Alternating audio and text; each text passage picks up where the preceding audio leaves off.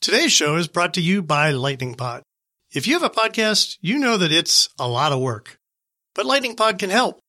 We've been working with their founder, Eric Johnson, for more than a year now, and he's really helped us take the Smart Home Show to the next level. So if you're starting a new podcast or you want to make your existing podcast better, you should get in touch with Eric. Learn more at lightningpod.fm. Hey, this is Adam Justice. This week on the Smart Home Show, Richard and I wanted to dive in deep on each of the major smart home platforms, talk about their capabilities, intricacies, technologies, and the differences between them. I hope you enjoy our discussion.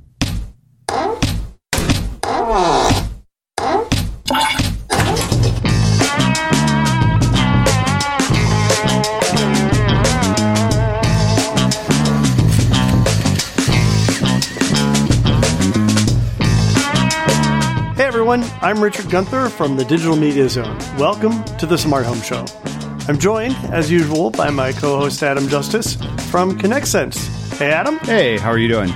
doing pretty well. Lots going on, but uh, we're going to try and keep our focus on tech today. And um, today, we're going to talk a lot about the different digital assistants and the smart home ecosystems that they support.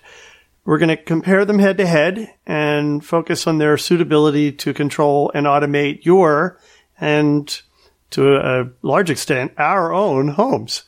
So I think this is going to be a fun conversation. Yeah, looking forward to diving in.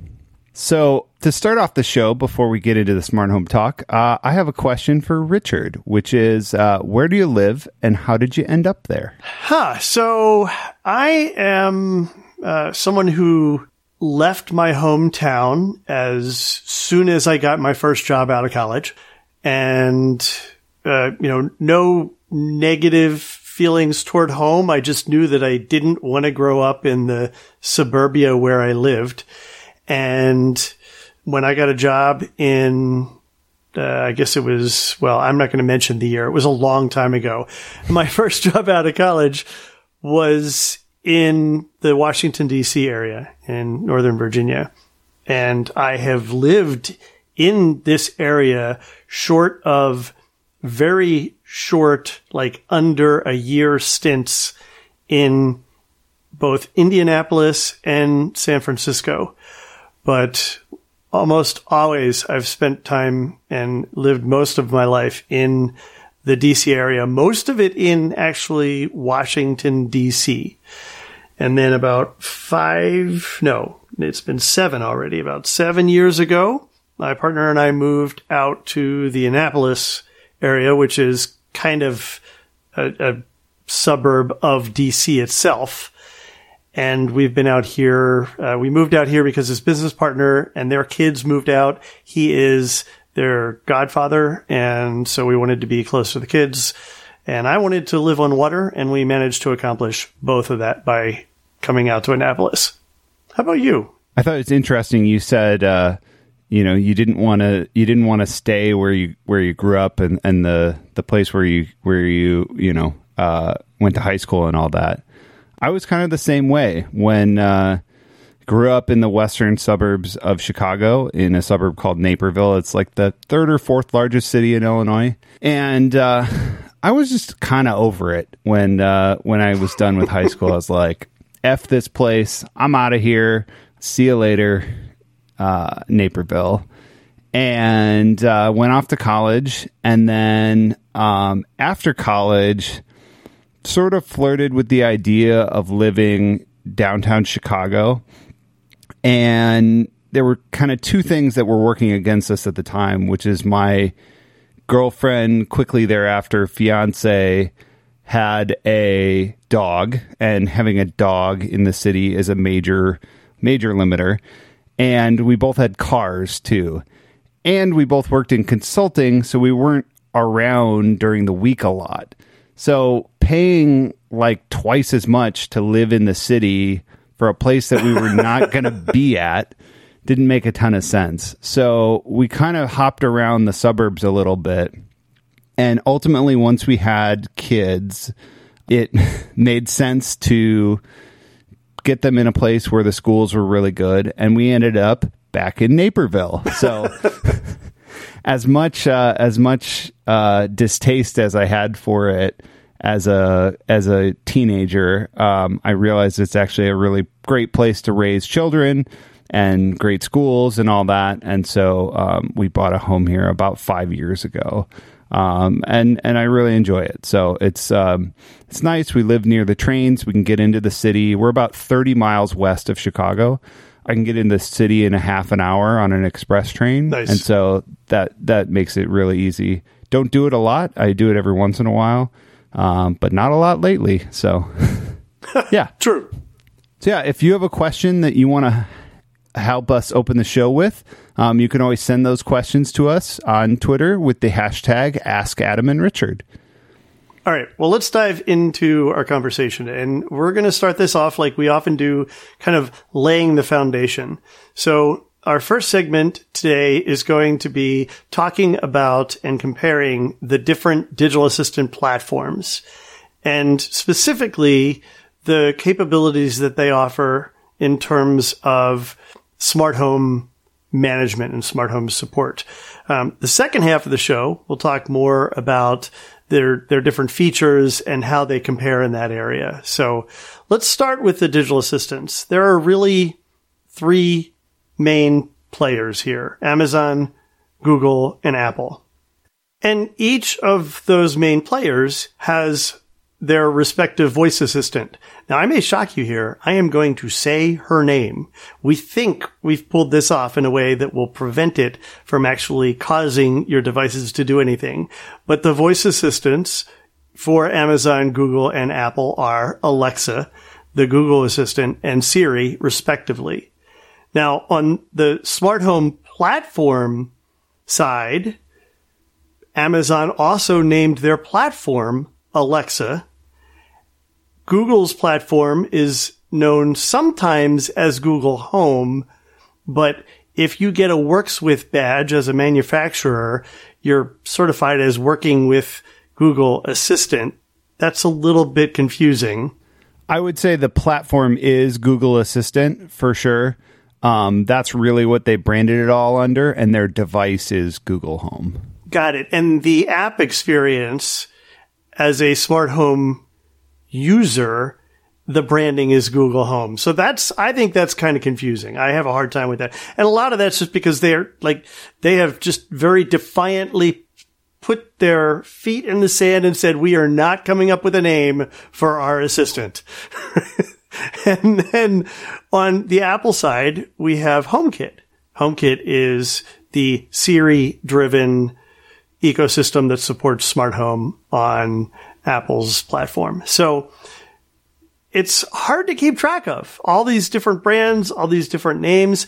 Also worth mentioning, Microsoft has Cortana. They have backpedaled furiously in any of the home oriented stuff they did there. So I I believe that if they're not already disabled on most platforms, anything that allowed you to control your smart home through Cortana will be disabled shortly.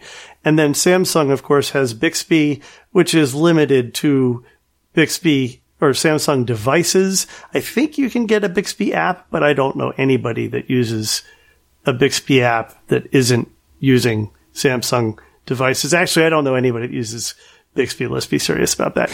Yeah, yeah, and I, I, you know, maybe maybe Microsoft's just waiting until they can have like the full Hololens version of Cortana, and then they'll put some more development back into it. So Oh, absolutely, because everybody's going to want to wear one of those things. Yeah. yeah, exactly.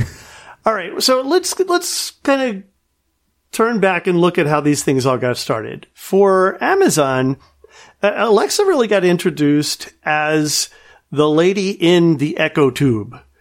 So you bought an Echo device that came out roughly around November 2014 and Alexa was the assistant that's on board. It came out supporting, you know, limited smart home stuff, switches, bulbs, stuff like that. It didn't do a whole lot at the time and they eventually built that ecosystem over time. Yeah, and a limited number of manufacturers too. It was really only people that they were working with directly. uh, like Philips Hue and Wemo. Yeah. Right. It was the big brands. IFTTT, I think, was one of the originals.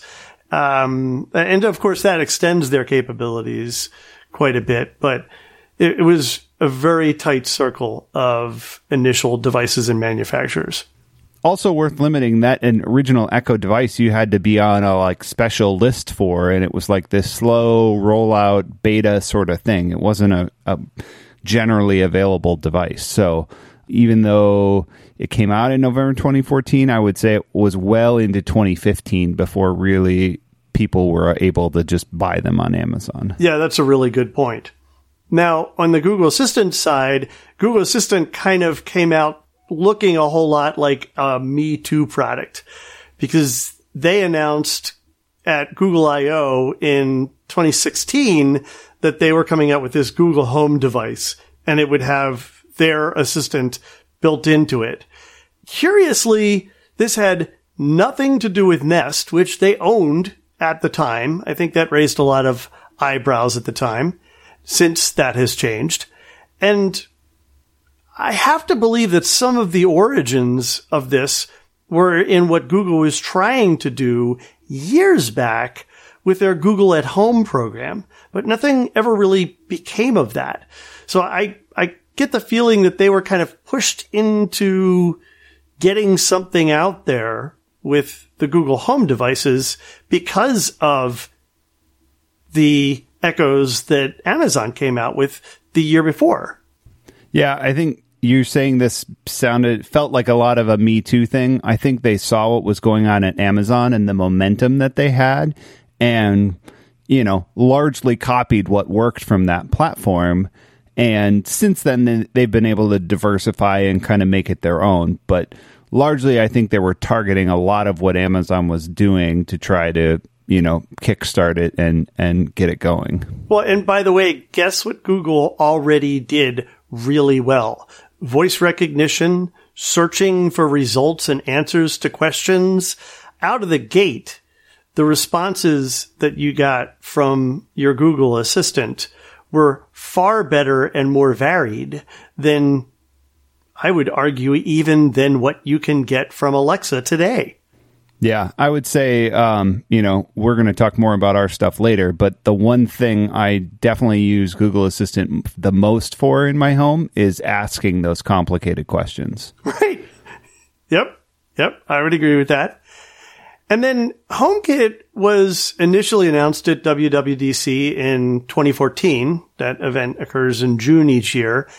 And it was built on top of Siri, which was an acquisition from a third party company. Siri was actually an app that I had on my iPhone well before it was something that Apple owned.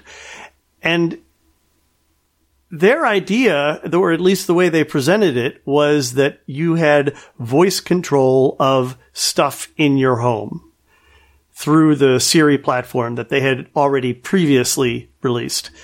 Didn't actually come into fruition until the next year, June of 2015. And at the time, just like before, it was only a handful of initial manufacturers and devices. Lutron, Ecobee, Insteon, iHome, and Elgato, now known as E, that, that branch being a separate group now, Eve. That was it. And I, I, think you've told the story about how even before those devices hit the market, your product was already certified. Yeah. Our uh, our good old badge of honor. I have lots of war stories from this from 2015, but uh, yeah, our badge of honor being that we were the first to ever get certification. Um, but unfortunately, since we had never done a mass market product in China, uh, you know, we were behind on some of the manufacturing stuff. So um, I think we released in October or November of 2015. So we were a little bit behind that first wave, but pretty closely thereafter. And all of these other manufacturers already had what I would consider to be like not mass market, but popular consumer brand products already in market. Yep. So they had that bit of a leg up there. Now let's take a look at the the way these platforms are implemented, and I, I think Adam, you probably have much better insight into this as a device manufacturer than most consumers would. Looking at it from what I know about how these are set up, the Alexa platform and the Google Assistant platform seem to be fairly similar in how developers might approach it. Essentially, you're using APIs that they make available to you and you're either releasing a skill in the case of Alexa or an action and some other stuff in the case of Google Assistants. Is that a fair summary of how they're laid out? Yeah, I would say um, there's kind of two avenues, though, probably in both cases, uh, where there's uh, smart home specific APIs and ways to address smart home devices. And then there are custom skills, which you can do to do all kinds of crazy things. These are, in both cases, use cloud based APIs. So I think one of the things that Google definitely copied that uh, the Amazon ecosystem was so successful with is they didn't require you to do anything different with your hardware. If you could talk to the internet, you could talk to Alexa. So um, by doing this, they enabled a lot of people to write integration with Alexa by uh, just connecting via their cloud. And so, you know, Google did that as well because it just lowers the barrier to entry to getting connected to that ecosystem. Got it. Got it. Yeah. And I think the thing that's really interesting with them is that, like you said, in addition to their smart home APIs, then they have these other things that you can just build that are custom. For the most part, I think that's kind of where HomeKit diverges a little bit. HomeKit seems to be built uh, around this idea that we, Apple, know and define what every different type of device that you can control through HomeKit is and let you know what you're capable of doing with those devices. With those devices, then, if you want, as a developer, you can build other, say, attributes and capabilities on top of the framework that we provided you. Yeah. And I mean, I think from an engineering perspective, the first two, Alexa and Google, uh, like that's my, my cloud and software engineers that are doing that work. HomeKit work all happens at the firmware and device level. So there really is, I'll go into a tangent, but there really is not a lot done at the device level to support Alexa and Google, uh, with the with the exception being the Google uh, local API. But uh, from a HomeKit perspective, that's all done on the device and that's mostly to do with how HomeKit talks, which is on the local network. Right, right, exactly. And uh, that's probably the biggest differentiator between all of these is that unless you're talking about remote access, which is really the only time that you're kind of getting uh, using the internet at all here, HomeKit stuff is all local control. Yeah, and I think when we talk about privacy later, that's going to be an important piece of that. But yeah, that's to say also that in the HomeKit scenario, they control all the remote access. Right. Right. Now, if you're some form of hardware manufacturer and you need to get your hardware certified as working with one of these platforms, they all have their own respective certification processes, right? And I think you've mentioned that some are more painful than others. Yeah, so we'll we'll start from the most painful down to the least. Uh, Apple is definitely the most painful. Um, originally, they were certifying devices uh, by their engineers. Um, now that process is done with a third party lab in most cases, unless it's like a new uh, they you know they make up the rules, but for the most part, it's done with a third party lab um, who does all the certification. And you know, the objective of certifying devices is to make sure they comply with the standards such that you have a good solid experience. And so we're going to talk about that more later, but I think that's one of the benefits that comes from this.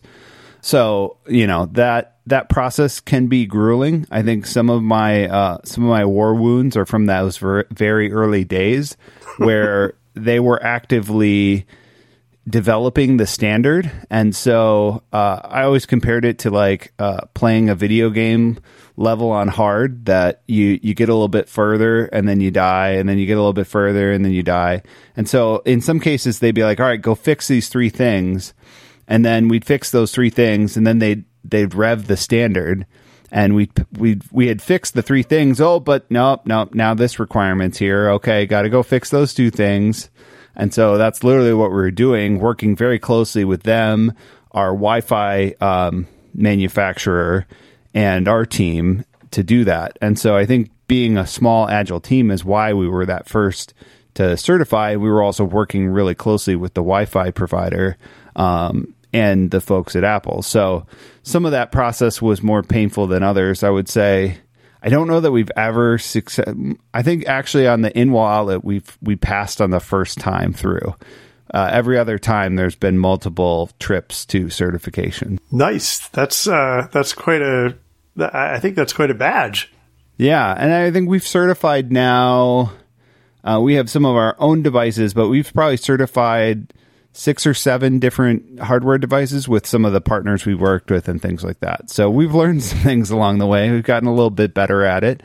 And I think Apple's also made the process simpler and better along the way. And I think important to note like you're sending in that hardware the first time and then as you update it, you can run some self-certification tests and things like that. So you don't have to send that in every time. A lot of that is automated down the line, but that's I think a bit of why why it can be a little bit painful.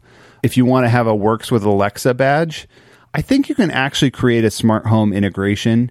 And if you don't want the works with Alexa branding, you don't have to send anything in.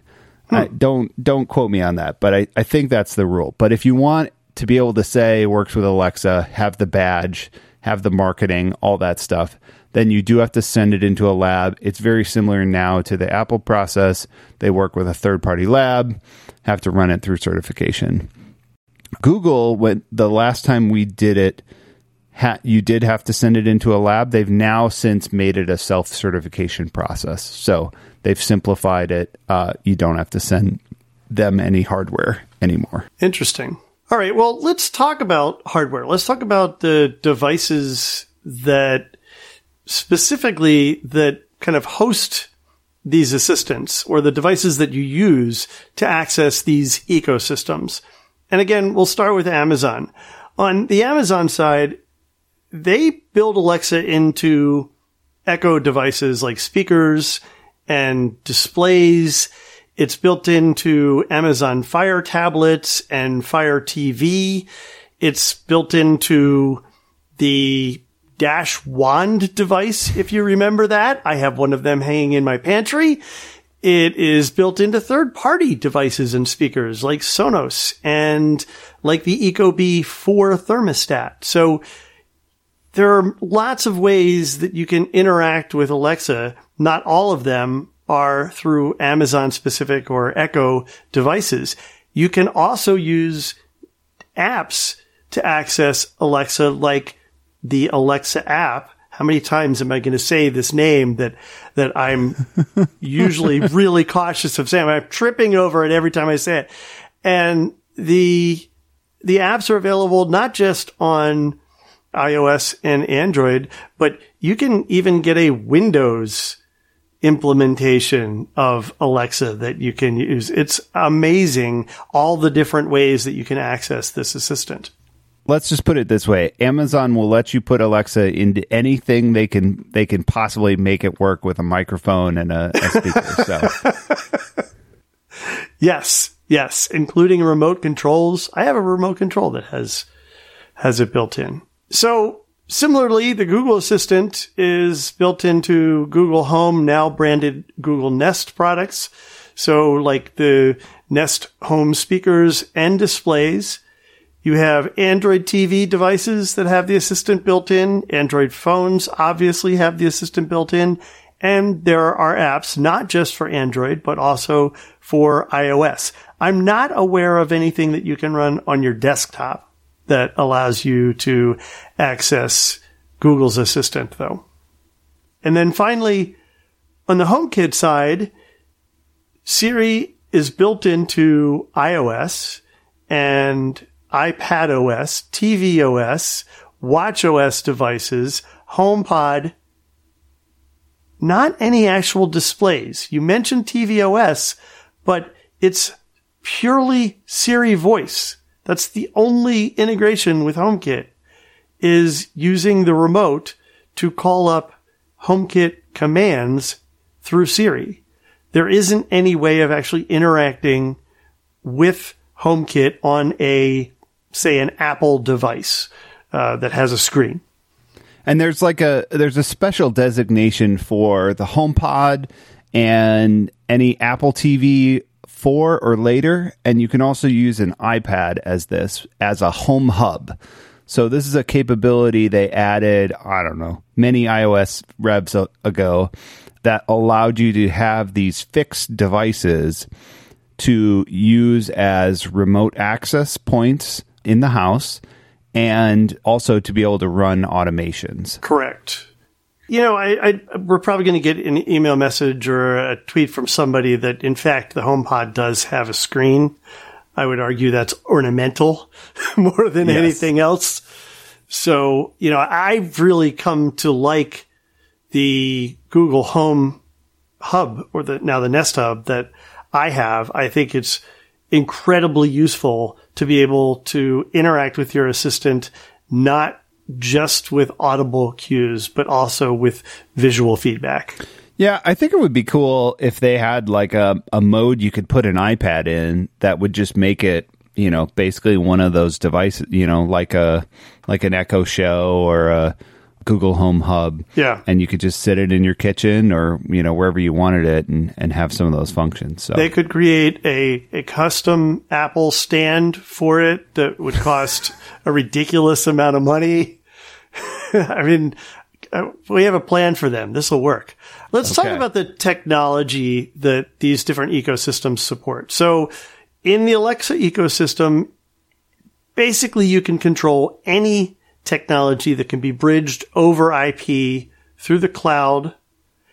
Natively, it also supports Zigbee. Now, you mentioned local APIs on the uh, Google side. Presumably, there must be some APIs available to Zigbee producing product partners to be able to enable this local integration that they have on the Alexa platform too.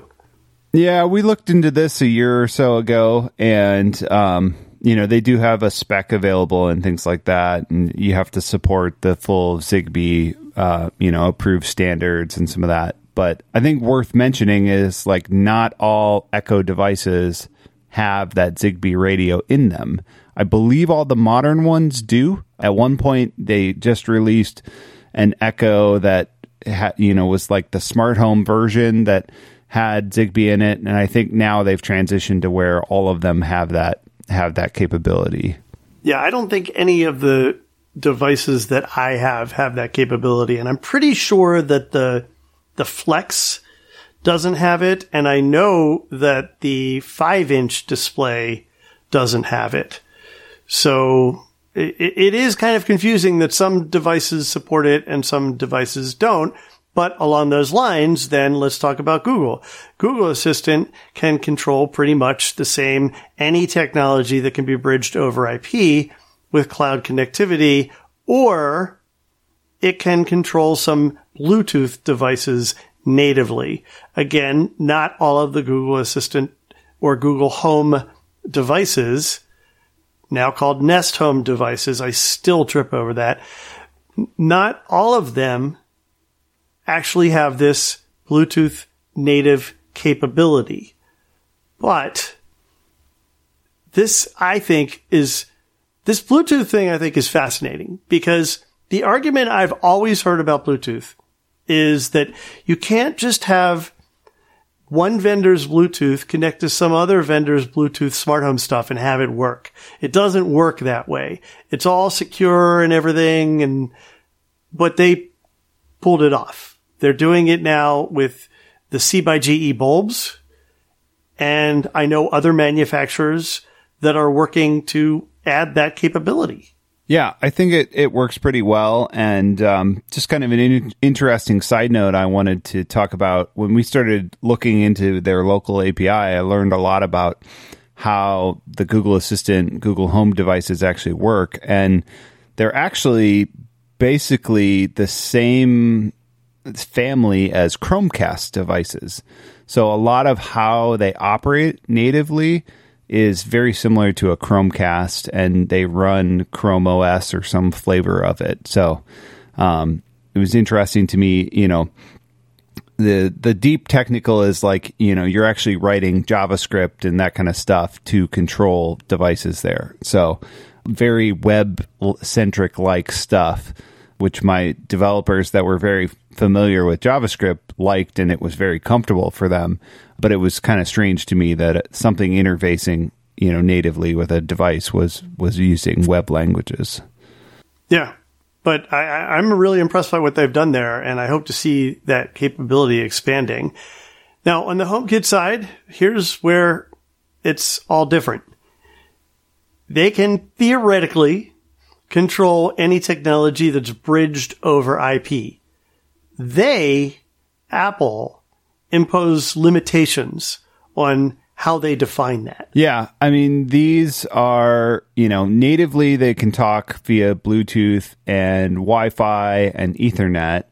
And then if you have a hub controlled device via Zigbee, Z Wave, something proprietary, you have to have some sort of hub in the middle that then talks to IP on the, the HomeKit protocol. So bridge devices, hubs themselves that combine multiple vendors' products potentially. Although I don't know that we've ever seen, I have to think about this.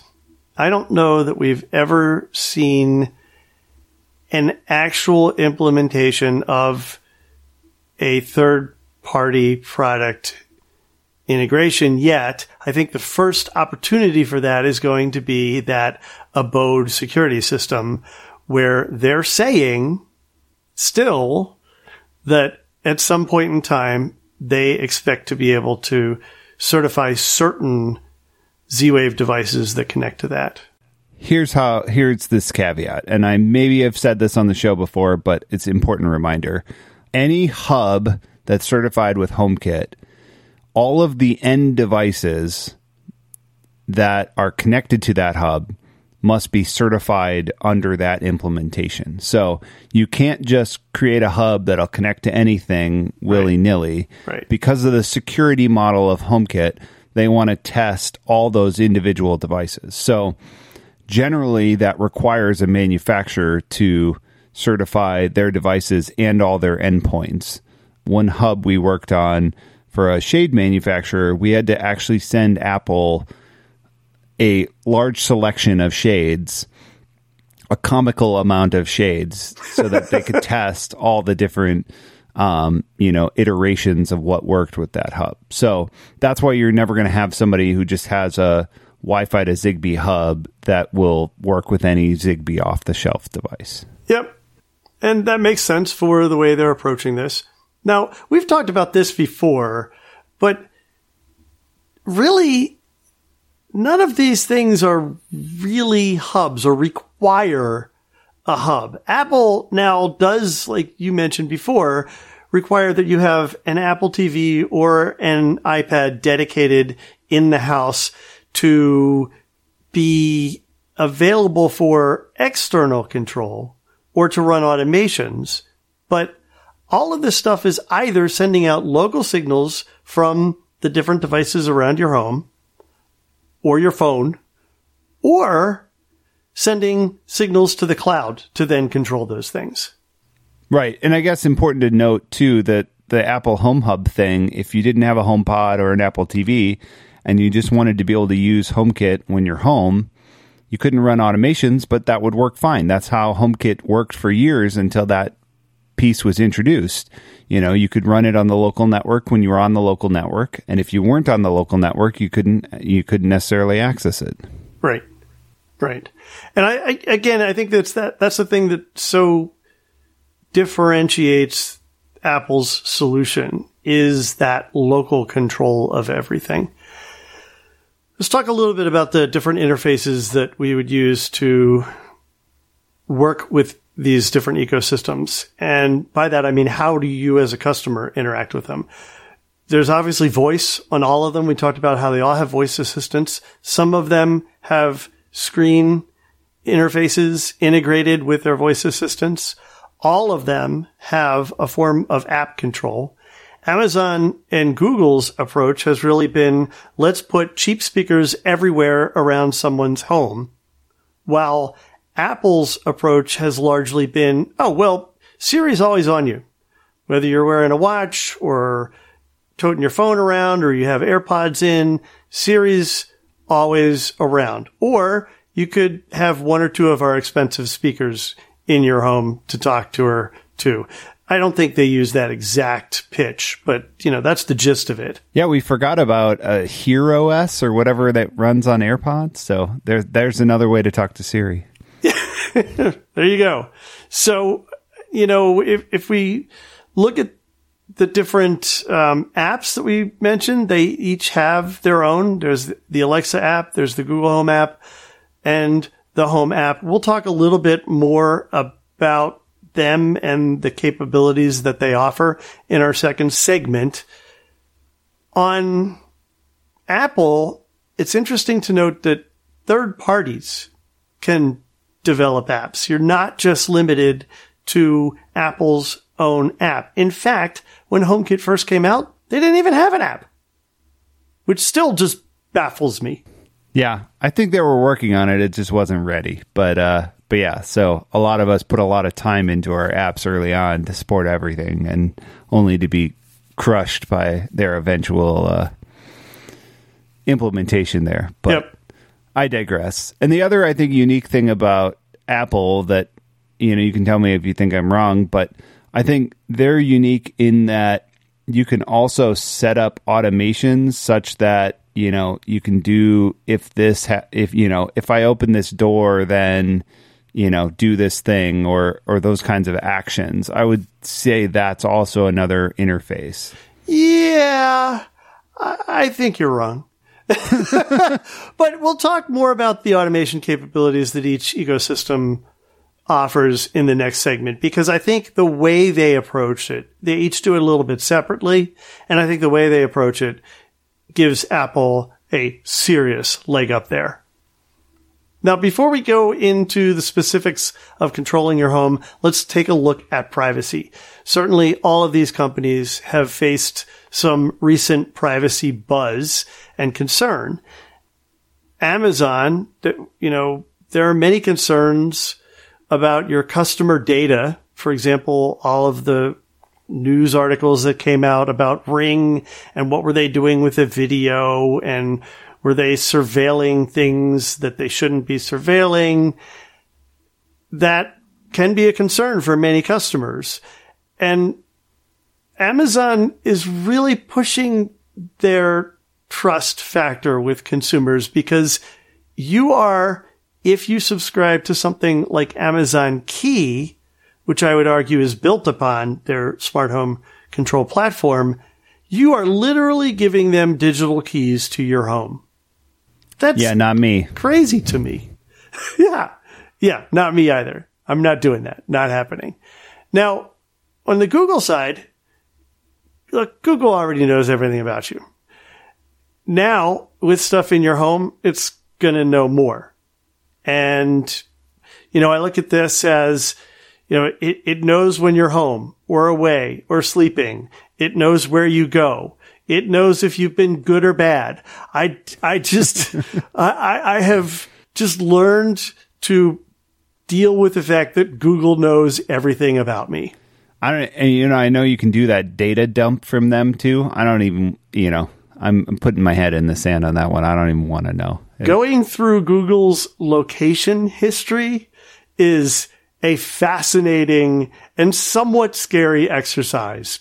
But Yeah. it's also incredibly useful if you want to use that data and the results that it tailors for you when you ask it something are specifically built around the fact that, oh, you know what? He goes to Home Depot three times a week.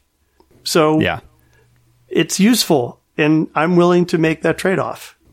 I- think with any of these, it's, it's a trade off. It's like, are you willing? To, do you want um, certain features, and are you willing to trade some of your privacy for those things? And I think that's just something we all need to be aware of, and try to keep that in check to the extent of which uh, you know we can before things get too out of whack.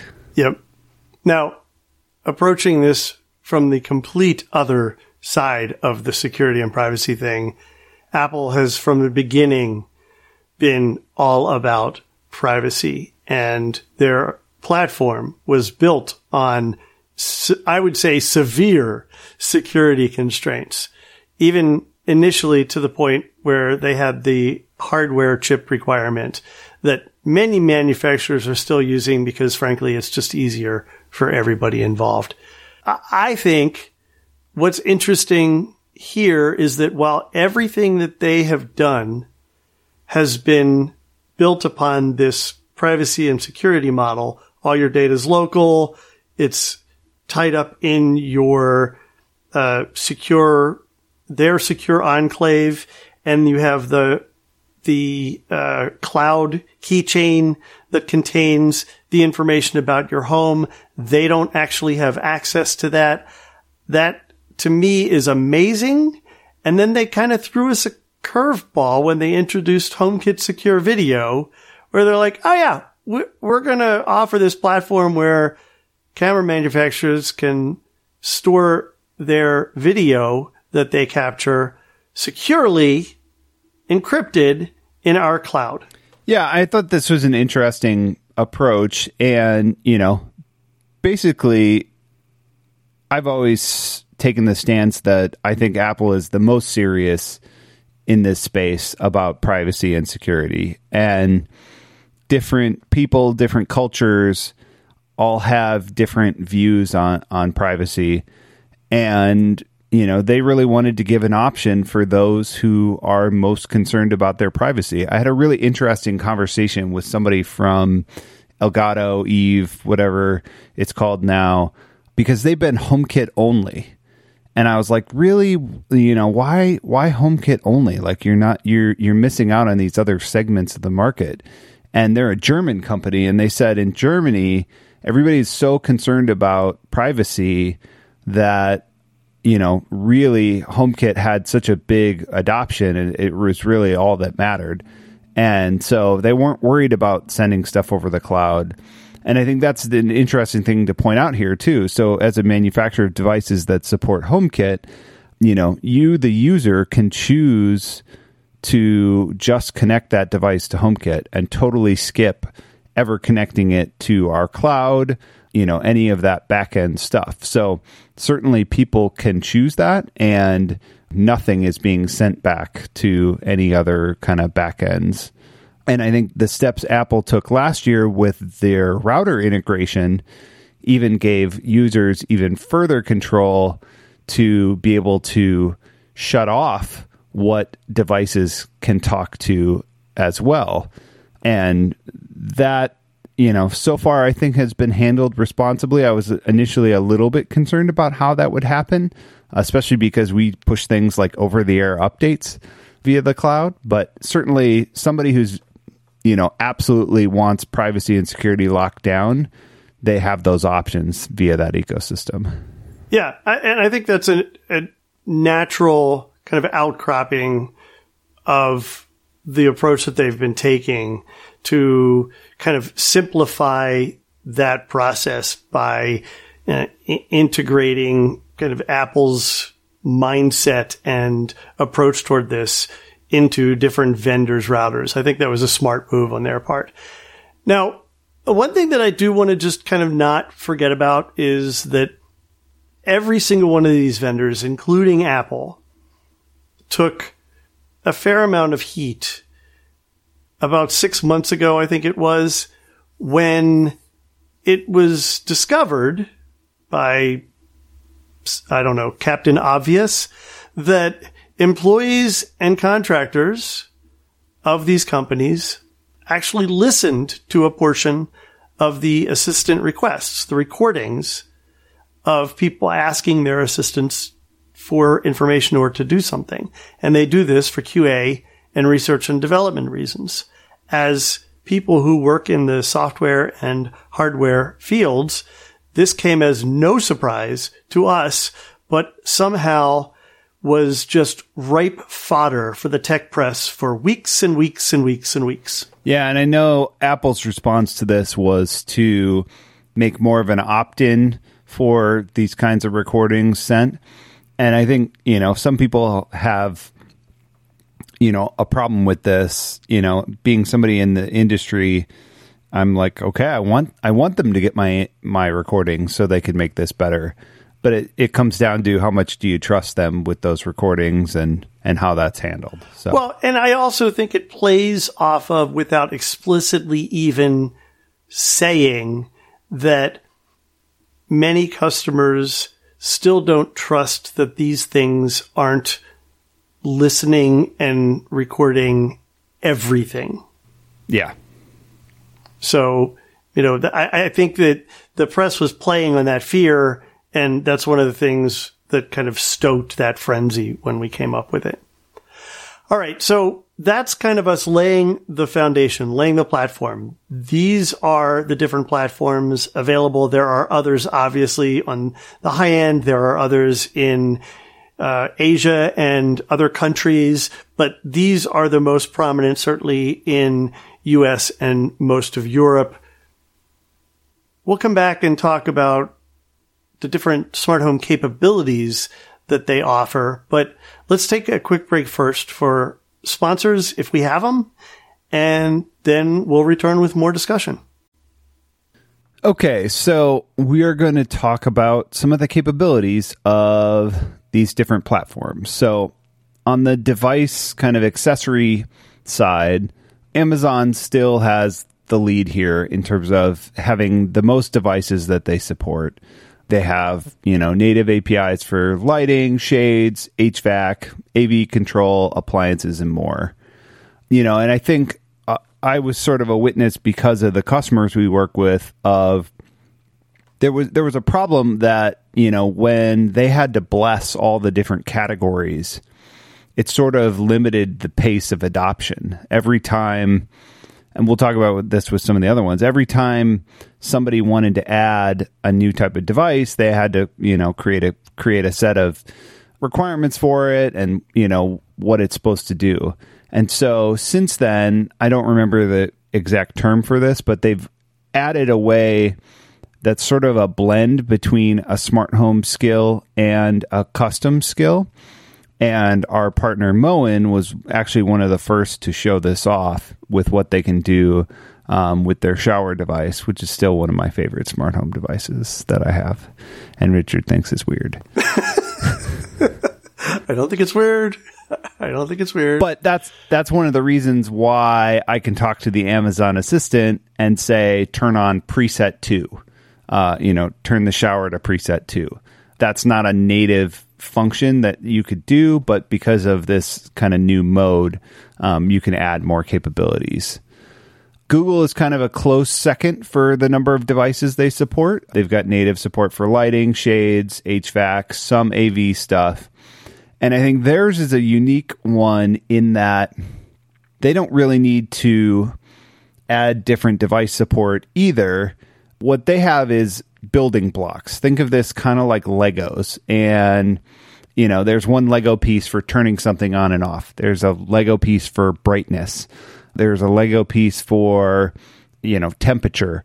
And so if you wanted a, you know, a lamp that had running water that could do brightness and temperature, you could make that with their building blocks.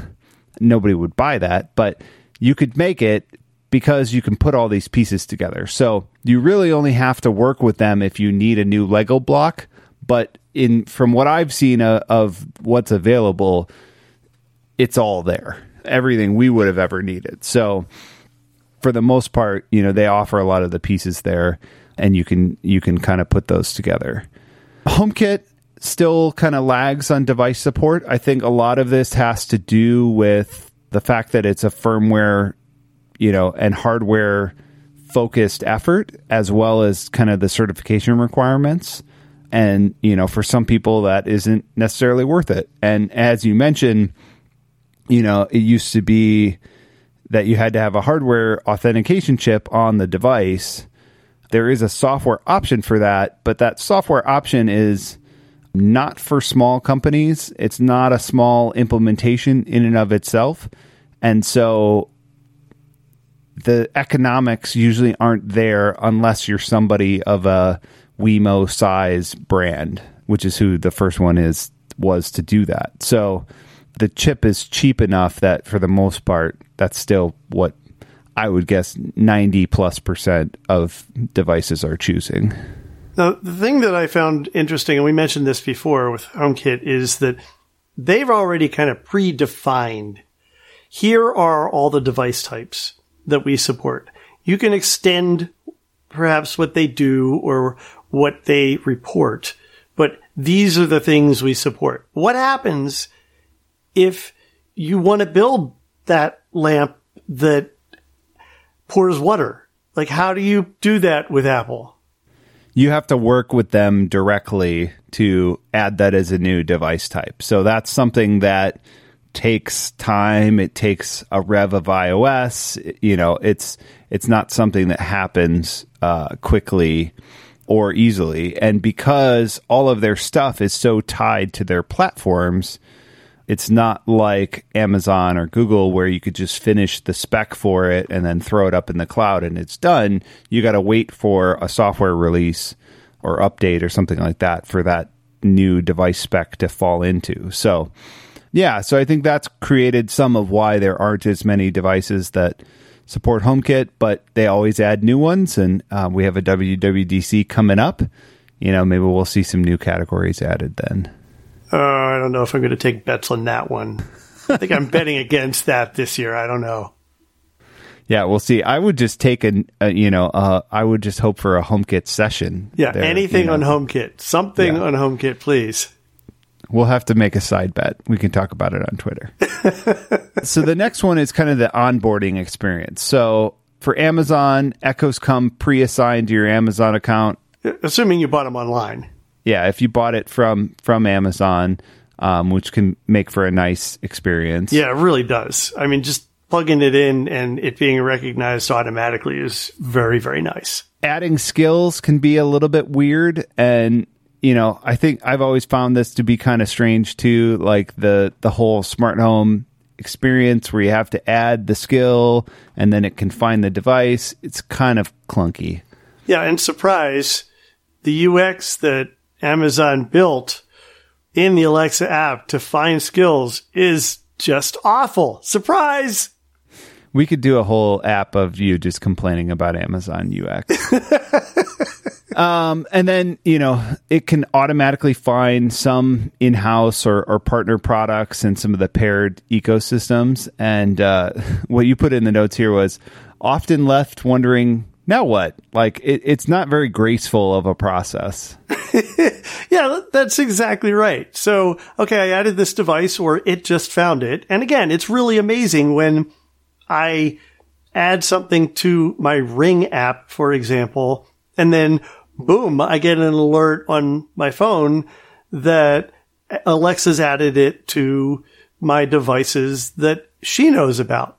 That's awesome. I love that you're like, okay, so what do I do now? There is no real guidance in terms of next steps or how you might want to use the device or configure the device. So it's, it's challenging, but I, I would say that this is probably, you know, this is better than say, I don't know, Google's? No, I have to think about that.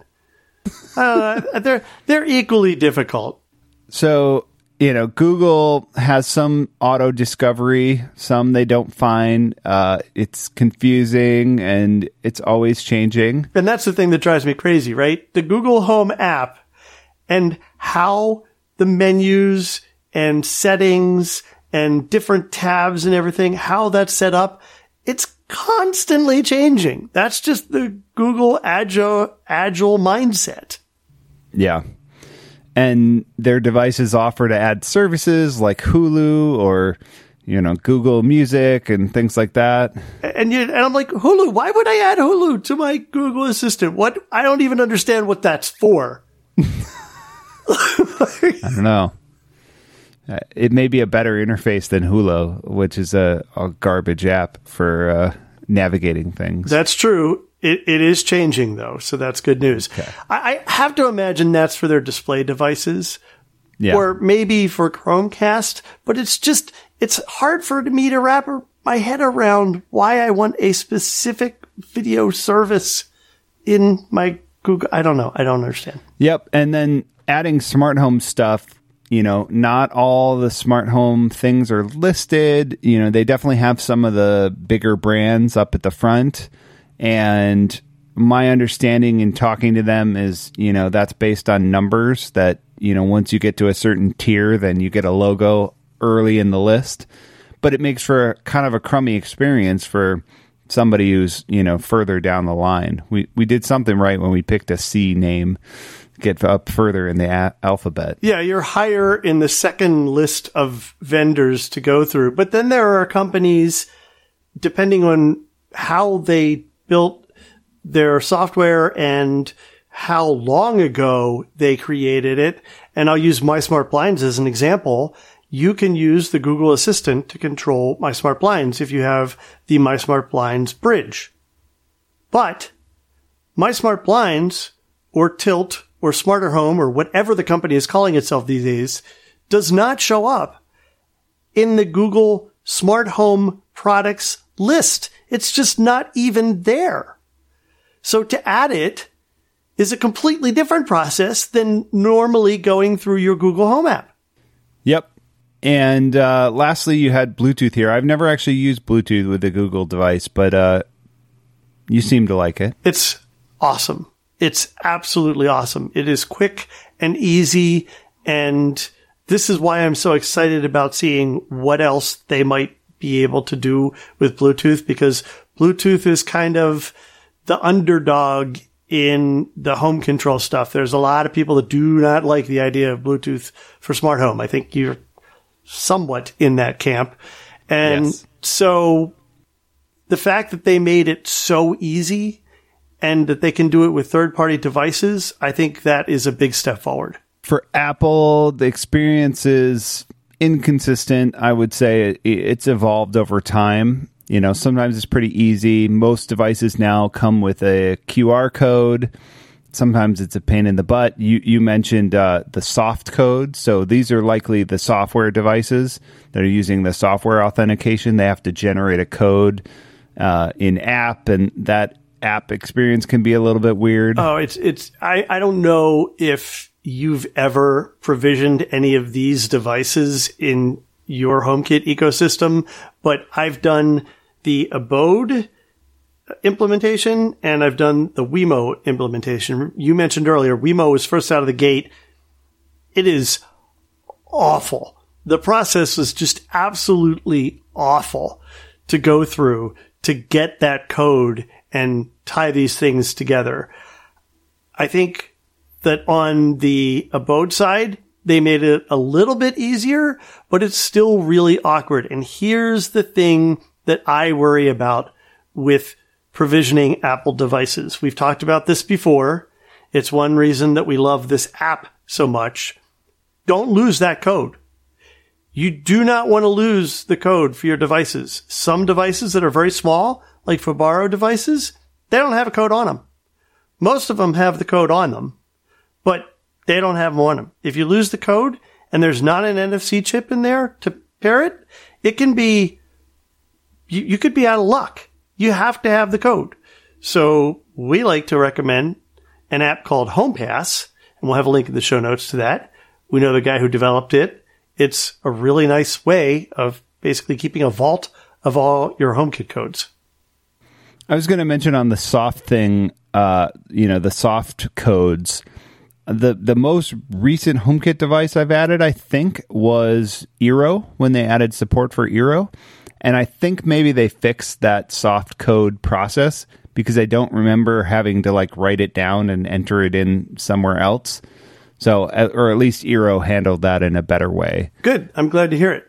I appreciate the the mention of NFC, which you wrote here. The NFC pairing is magical. This was something when we built the in-wall outlet, um, we really wanted to get right, and um, we felt like that NFC experience, um, you know, could be a really good one, and it's something that will always be there, so you don't really have to worry about um, losing that code. And with our device being in a wall, you know, you can't exactly easily get to the back of the device.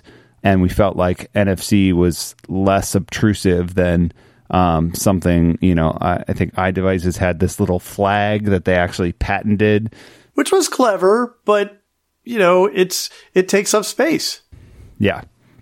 And complicated design and, you know, I could break off or whatever. So, you know, I, I think with the price of NFC now, maybe you'll see more of it. Um, but there really are very few devices that that use it.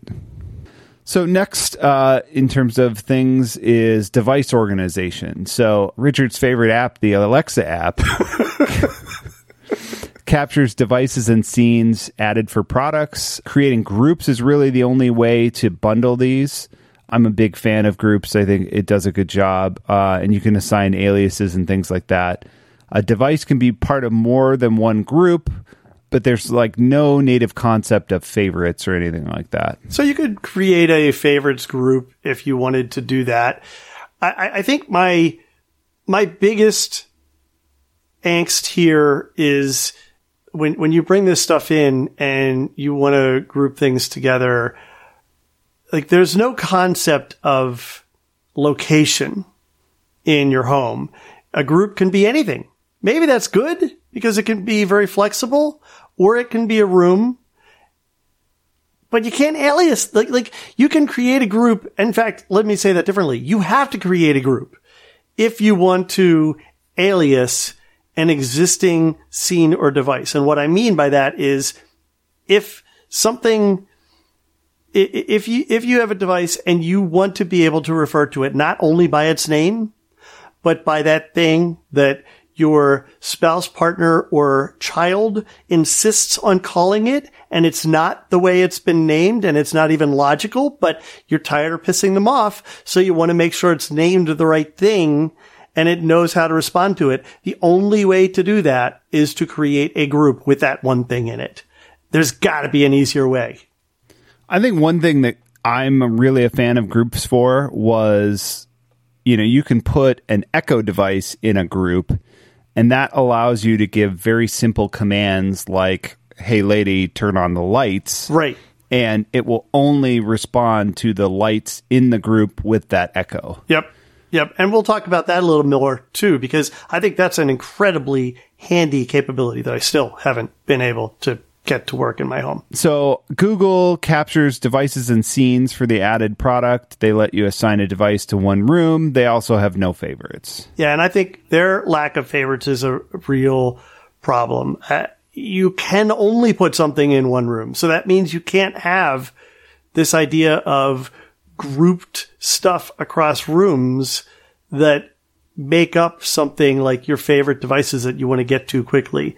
And it's one of the in my opinions, many limitations of the way they manage devices in the Google ecosystem. So HomeKit lists out your accessories, uh, not scenes. It lets you assign devices to one room, and you can have favorites, uh, and you could add multiple HomeKit scenes. And this is where the power of HomeKit, I think, becomes so obvious. Unlike all these other systems that pull in the scenes that were defined already in the ecosystem that your devices uh, already exist. So, for example, if you're bringing your let's call it your your Lutron devices into your Alexa or Google Home environment, then it also brings the scenes with it. And that's really powerful. It's, it's nice that you can call the scenes directly. But in HomeKit, you have complete control over scenes. You create the scenes in HomeKit. And that means that you can put anything you want in any scene from any vendor together. And that's incredibly powerful. Yeah, and I think we're going to talk more later about um, you know what we do personally, but I think one thing just to call out here is you know most of this type of automation I leave to HomeKit and and do it in that in that ecosystem. Yep. So uh, in terms of control, you know the Alexa app has always been pretty pretty terrible. Terrible from the beginning. From the beginning, it, you know, I have we talked about all the device nodes and I have like 200 nodes in there or something. It's unusable with, with that much stuff. Yeah. And it, they, they have to figure out how to make this work better for systems at scale. Maybe it works better for people with 12 things. I don't know. I wouldn't know either, but yeah, I, I would think it's probably, you know, the people that are building it are looking at that experience with four or five devices. They're not looking at any at Richard's scale, right? Which is frustrating. Any, anyway, I, my pitch to Amazon again. Please just start over. Just, just please start over with this app. Please call Richard.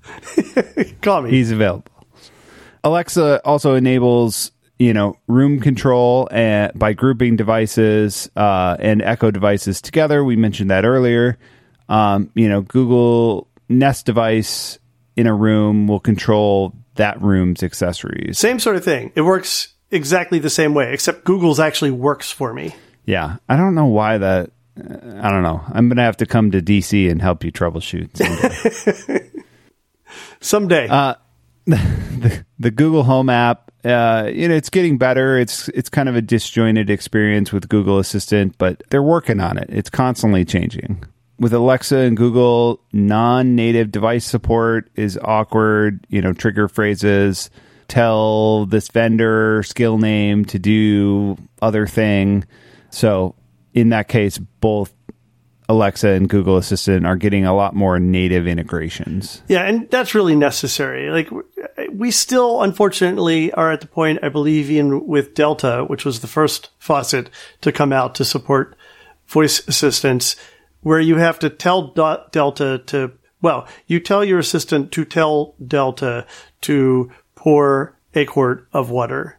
And by the time you do all that, and the same thing with my smart blinds and anything else that I might have around the house that uses a third party skill that isn't natively supported yet.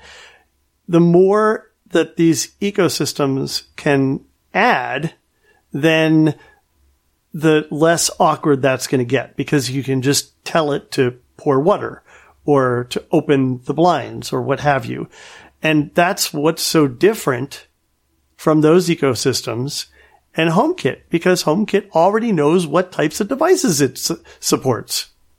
Yeah, and I think that comes from having that, you know, we talked about how it can be a pain because they have to lay everything out for you when you add a new device, but this is the end result of it, which is that there's no complications, there's no custom skills, it's just kind of all laid out and then it just works that way. Yeah, and and following that same mindset, then Siri knows about, like knows as proper nouns, the rooms in your home, the accessories and what you've named them, and the scenes that you're using. It recognizes them and autocorrects to them if it hears you say something because it's, they are in its dictionary, which is brilliant. Yeah, I think that always seems to work pretty well is a lot smoother than the voice fights I constantly get in with Alexa. yeah. So, and the home app, you know, it's still one of the best out there. iOS 13's been a little bit of a interesting bumpy ride. But I would refer back to our State of HomeKit episode number 179 uh, for a further discussion of that. I tend to believe that the Home app is probably one of the best simple home control apps available today. Full stop. Regardless of ecosystem. In HomeKit, I I wish it did more. I understand why it doesn't, but I, I feel like it is also my first go to. I first go to it to try and do something, either starting to create a scene or whatever else. And then if I have to, then I'll go to a third party app. Yeah, I think, you know, sort of the double edged sword is it's the lowest common denominator. So they don't support, you know, a lot of custom stuff. They're kind of just supporting the standard characteristics, standard capabilities. Great example on our stuff is, you know, you can't use uh, the characteristic in HomeKit of when a device is consuming power or how much, uh, you know, how many amps or watts it's drawing. Where you can do that in our app through HomeKit.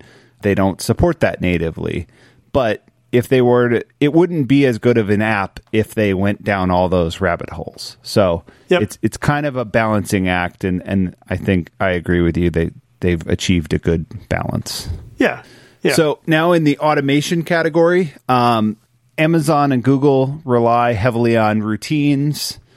Amazon, I would say, has the best flexibility in triggers. Um, so you can do time, solar, sensors, voice commands, buttons, geolocation, all kinds of different conditional constraints by specific time of the day. Yeah, but they don't actually have solar constraints, which is frustrating. So you could have a routine that turns on a light if there's motion somewhere outside and you have to put specific times on it. You can't say between sunset and sunrise because they don't have that as an option for constraining a routine, which just seems ridiculous to me. Yeah.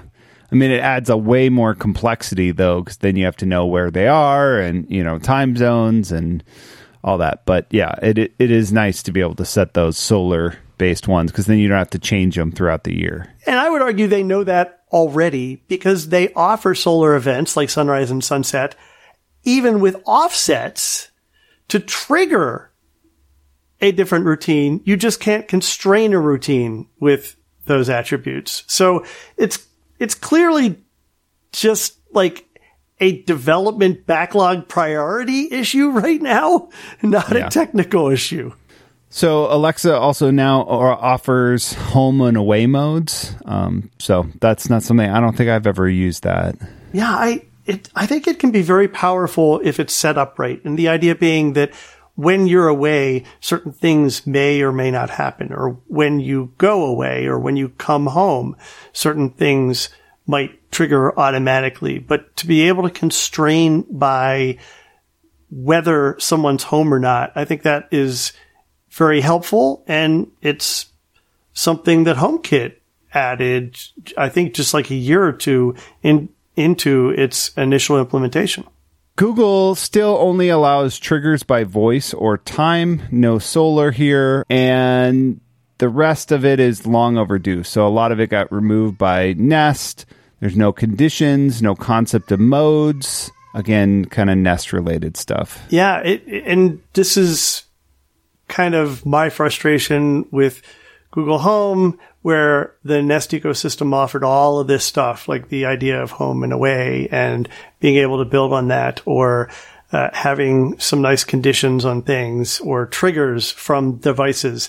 None of that is available in Google Home yet. We're still expecting it. They still say that they're delivering it, but really we're only at the point where you can use exact time or you can use voice phrases to trigger a routine in Google Home. And that's ludicrous. It's just absolutely ludicrous. Not even their own devices and the activities that those devices might uh, have can trigger a routine in the Google ecosystem. Now, I want to talk a little bit about that voice triggering because this is one area where they shine.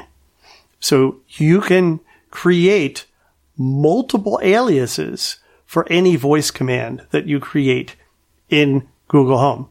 So let's say, for example, I want to be able to open my blinds and I don't want to have to go through all of the different things, or maybe I want to wake up or whatever, and I have a bunch of different things that I'm going to do. Maybe I say it one way. Maybe my partner says it a different way. Maybe a guest might say it yet a different way. I actually have four, no, five variations of how I might ask to open the blinds and five variations of how I might ask, you know, open the bedroom blinds, open the blinds in the bedroom, open the blinds. It just these different ways that you can do it. And it's going to trigger on all of those. I love this. Amazon, where are you on this? This is crazy that you can't do this in, with Alexa yet. I would say, you know, I, it's great that you can do this, but I also would want, you know, you shouldn't have to. Also, like, we shouldn't have to do that work. It should be able to interpret those things for you.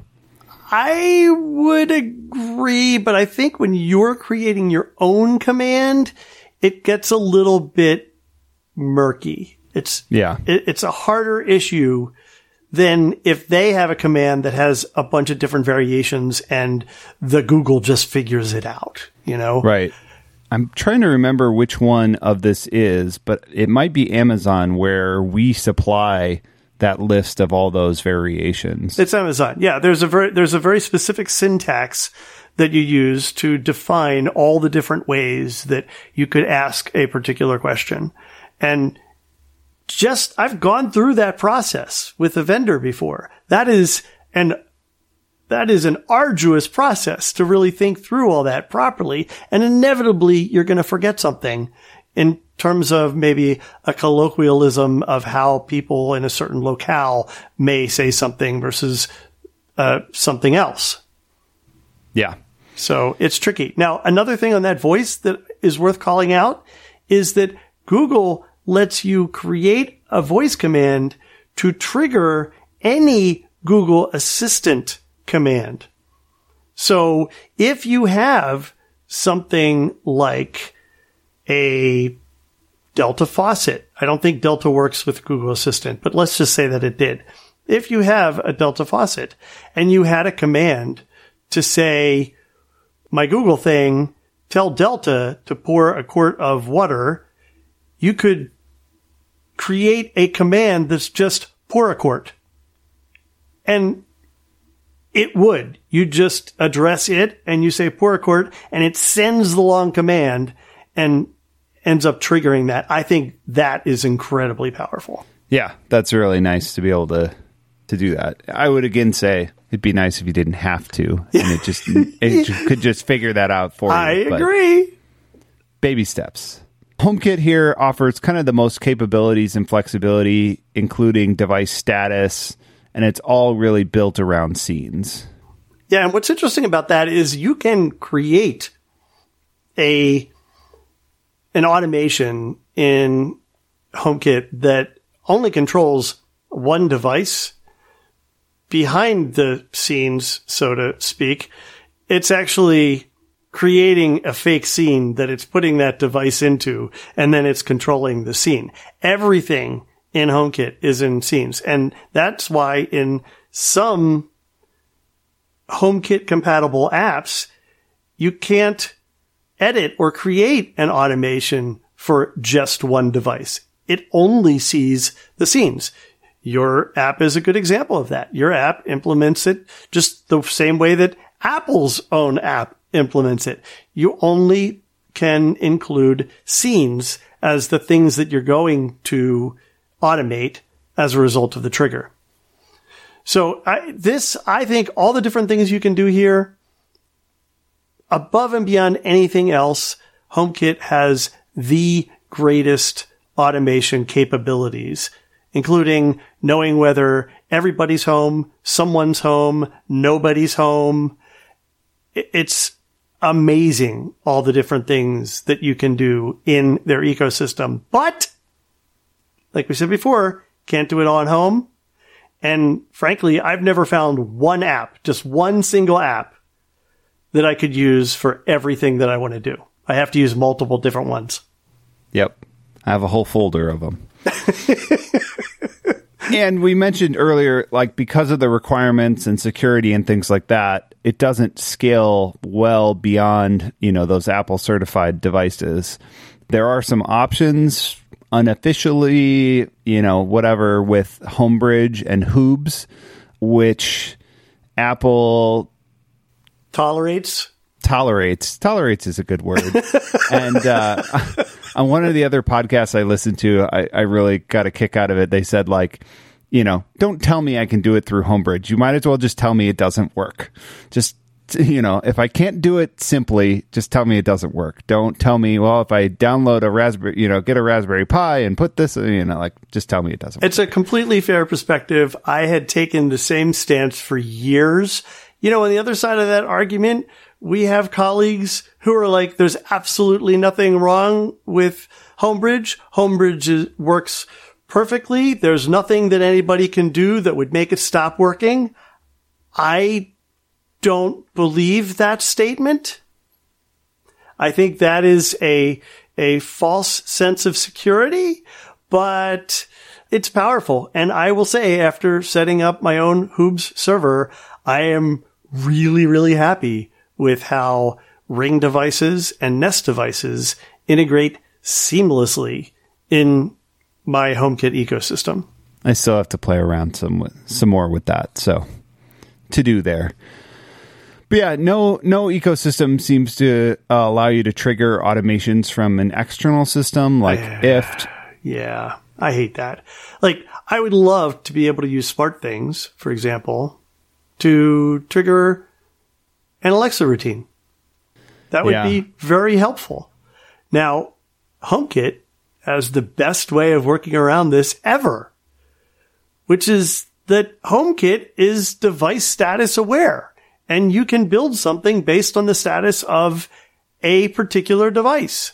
So whether it's an actual device like a switch that you just threw or whether it's something that you're using to proxy the state of something, you you have the ability to to get into HomeKit and then trigger other stuff to happen in HomeKit. That's crazy powerful. Yeah, I've seen some interesting weird hacks with this too, where somebody would take like a Lutron lamp dimmer and you they would say like if the lamp dimmer is set to you know and it's not plugged into any lamp it's really just being a proxy like that and if the if dim level for this lamp dimmer is 2 then do this if dim level of this lamp dimmer is 5 then do this and we will link to my article about how to set that up in exactly. our show notes there you go so, reliability wise, Richard, what would you say is the most reliable? Hands down, HomeKit. Hands down. Like, it's not even a competition. I would say that my Echoes are 50% reliable in understanding what I'm saying, and then maybe another 50% reliable in doing what I wanted them to do as a result of what I said. yeah, we can talk about that more later. How about you? I would say, yeah, absolutely. HomeKit is the most reliable and the the most stable. It's always my backup for when other things are not working. I will say that the Google Home experience is very good and very reliable. And sometimes when I cannot get Alexa to turn something on for me, I can get the Google Assistant to do it. So, you know, I have no explanation for why that is. Yeah. How about application preferences? What do what do you like to use? Well, I mean, I think I've spoken before about how I have Echo Dots all over the place. So, you know, I use the Alexa app for some routines, but I also have Insteon, and so I use Insteon scheduled scenes, which are far more efficient than a scene in any one of these other ecosystems. And, and so I, am still using them and trying to figure out how to integrate with them well. I still use SmartThings to automate some stuff. Again, probably because of Insteon. I have a third party plugin to let me support Insteon there. And I use HomeKit automations. How crazy is that? I have four different engines. Actually five because I recently added a Yonomi routine. I have five different engines driving stuff in my house based on what they can and can't do because one system can't do it all. That alone is fodder for another episode sometime. Um, so my first request is always to Alexa because I prefer to just shout into the air rather than like wrist lifting. Oh, I know the hassle of lifting my wrist and talking to my my uh, watch. But I will say that as as we say that HomeKit is the most consistently reliable, my watch responding when I want it to is probably least reliable. Yeah. If that worked, uh, I feel like one of the old watch OSs worked better than than this one currently does, and I, I don't know. It's not as good as it was. I mentioned that I have a Nest Hub on my bedroom nightstand. I really like that. I love that device. It is, it, it, it is tempting enough and so good enough that I'd be willing to convert all of my dots to Echo or to uh, Nest Minis if, in fact, everything that I used was supported and they had a better routines ecosystem. Right now, it's just not there yet. So, um, you know, I, I know I'm using these two big companies stuff. I don't care about them having my information. I know they have my information, but at the same time, I've mentioned this before. I don't have cameras in my living spaces. I have cams in the basement and garage and lots outside, but nothing in the house. That's one line I won't cross.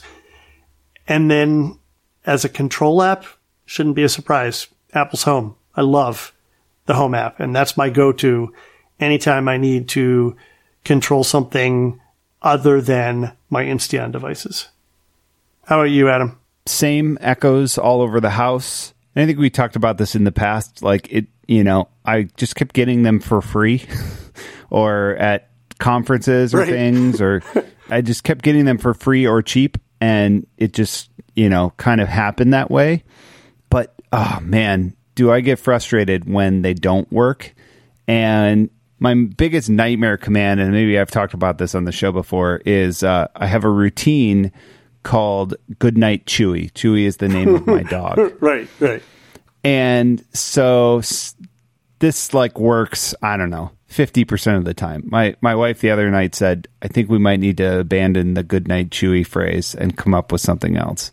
Because sometimes I get good night Julie as a response. Right. I think having good night in there and maybe Chewy is hard for it to understand, but it's like, you know, you should have some AI that says, I'm hearing a command at, you know, whatever, 10:30, 11 at night, and it's always the same damn command. just expect this. Expect that you're hearing good night Chewy and just do it. Right. Don't tell me good night Julie. Don't tell me good night, you know, whatever. It, sometimes it, it just it'll start playing a song.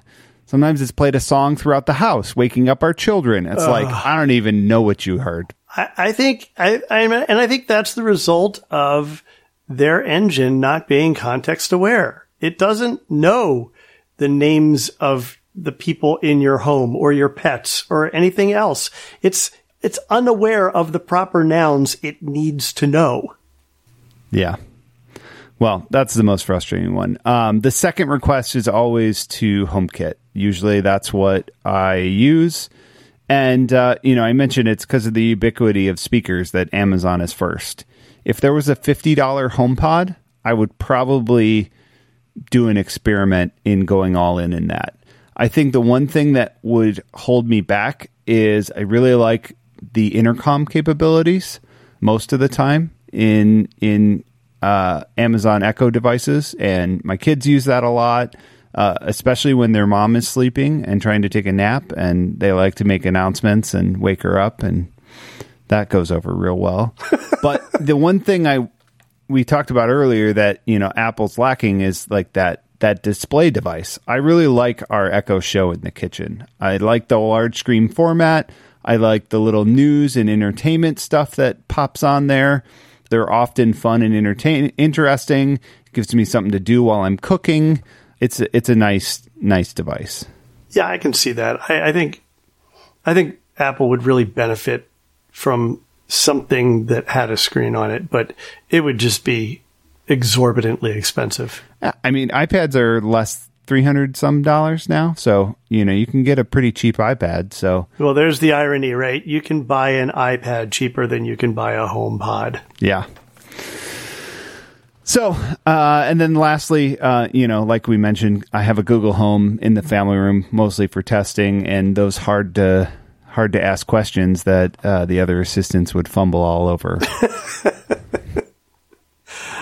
Oh, all right. Well, that was quite a lot. Hopefully, if you're listening and you're still with us, you got a bit out of that. You have a better understanding of what the different ecosystems could do. I do have a quick question for you before we go. If someone were to ask you, because I'm sure people do, they ask me all the time, if you were to get one of these things in your home, which one would you recommend me getting?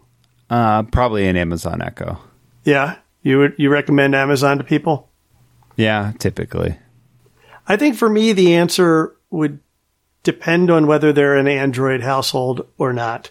I think if you're an Android household, Google Home makes more sense, Yeah, particularly if you don't want ha- don't have one now, because your your threshold for what you're expecting out of it in terms of all the different things it could support is going to be lower than someone who's been using, for example, an Echo for the last five years. Which, if you don't have one, I don't know how, what you're waiting for because they basically giving them away. I just got an offer the other day. I think because I'm a YouTube Premium subscriber, that they just like, here, can we send you a Nest Mini for free? Yep. They come with everything. It's crazy. You're not you're not trying hard enough if you don't have one. All right. Well, we do have a question this week before we get out of here. And this week's question came from uh, uh, the backlog that we have. This one is from a listener and friend of the show, Keith Lunsford. And he asks, does anyone make a good connected latch set? There are dozens of deadbolts, but few latches.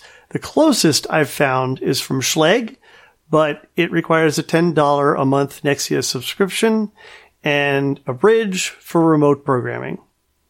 This is a really good question. And the answer is that most lock manufacturers are not actually making latch sets. They're focused on deadbolts. And part of the reason for that, I have to imagine, is because that's a much easier DIY replacement job. Replacing an entire latch set on a door would probably require that most people, I doubt this is the case for you, Keith, but most people probably would need to hire a contractor to help with that effort. And do you really want the contractor dealing with the smart lock thing? Probably not. So maybe now that means that you're working with a home pro and it just gets expensive. I, I do know that Schlage makes a number of different models. Yes, they do need a bridge. I don't think you're going to find that you can really get away from that with a connected latch set. I have not seen a connected latch set yet that is all Wi-Fi and can work without a bridge. There is another manufacturer that makes beautiful latch sets, and that's Baldwin. And the Baldwin Evolved brand is essentially Baldwin's implementation of Kevo built into Baldwin locks. It's Baldwin. They're expensive. They're probably more expensive than any other lock in this category that would be like flirting with smart locks. I think these probably start at about $600. So they're all solid metal. You know, you, they're tons of different finishes. I have a Baldwin evolved to deadbolt and handle pair. So that's the other thing that you could consider is that while not all the smart manufacturers make a handle set that's a complete set, sometimes they make latching smart deadbolts or matching smart deadbolts and then normal handles or latches. So you could use them together so that they at least look like they're from the same family. I have one more recommendation and this is a weird one, but it's a product that I love by a company called Igloo Home. The Igloo Home mortise solution is a really good smart lock. It has a very intentional contemporary design. So that may not work for everybody. But what I love about this thing is that it's a smart lock that's not technically connected to anything but your phone. And yet you can use your phone to assign it smart codes and they'll work. It's kind of like magic. They use this algorithm based on like time, location, encryption, and some random seed. And your phone knows that if at such and such a time your lock created a new code on it, that okay, then your phone knows that code. They just, it, they, they figure it out mathematically. Cool. And I would say, you know, for me, being fully connected as a lock, you know, to Wi Fi is not super important. I still use a Schlage Sense, which is Bluetooth only, but it connects to HomeKit. And really, the functions we use is the number pad for unlocking the door, which is by and far what it gets used for. The one piece that's nice to have HomeKit for is I get those entry, the lock unlock notifications from HomeKit. Right. So that's the one piece that is nice to have. But otherwise, I wouldn't see a big problem with having a non connected, you know, lock. Yeah, it really depends what your use case is. If this is for your home, where your device and your phone are occasionally going to pass by each other, then something that isn't necessarily connected to the cloud might be enough for your needs. Igloo Home can actually be used for stuff like vacation properties and and rental properties. I still can't wrap my head around how that works, but it does. so that is something to look into again if you're looking for that. Now that doesn't give you the ability to just dynamically open the door for someone that's on the phone that says, Hey, I need to get into the house. Yeah. But it depends, again, it depends on your use. So hopefully these are some options, but this is one area where we just have not seen a whole lot of product yet. All right. If you have a smart home question, you can send it our way on Twitter using the hashtag Ask Smart Home Show. And uh, thanks again to everybody who sent those in. Uh, we'll keep them coming. And uh, we'll pick a question every week to include in the show. All right. Well, this has been a very long one. Maybe we're making up for the weeks when we didn't have an episode, but where can people find you if they want to catch up with what you're doing, Adam? Sure, you can catch up with me on Twitter at Adam Justice and everything my company's working on at uh, connectsense.com. And you can find me at Richard Gunther on Twitter and what I'm writing or reviewing or podcasting about over at thedigitalmediazone.com. The Smart Home Show is part of technology.fm. It's a collection of tech focused podcasts that includes Home Tech, the Food Tech Show, and my other show, Home On. And smarthome.fm is our website where you can find all our show notes and details about each episode. You can send us feedback at feedback at smarthome.fm. And finally, if you're looking for our show, it's in Apple Podcasts or wherever else you happen to listen. Do us a favor, tell somebody else about the show or leave us a rating or a review. That's going to be it.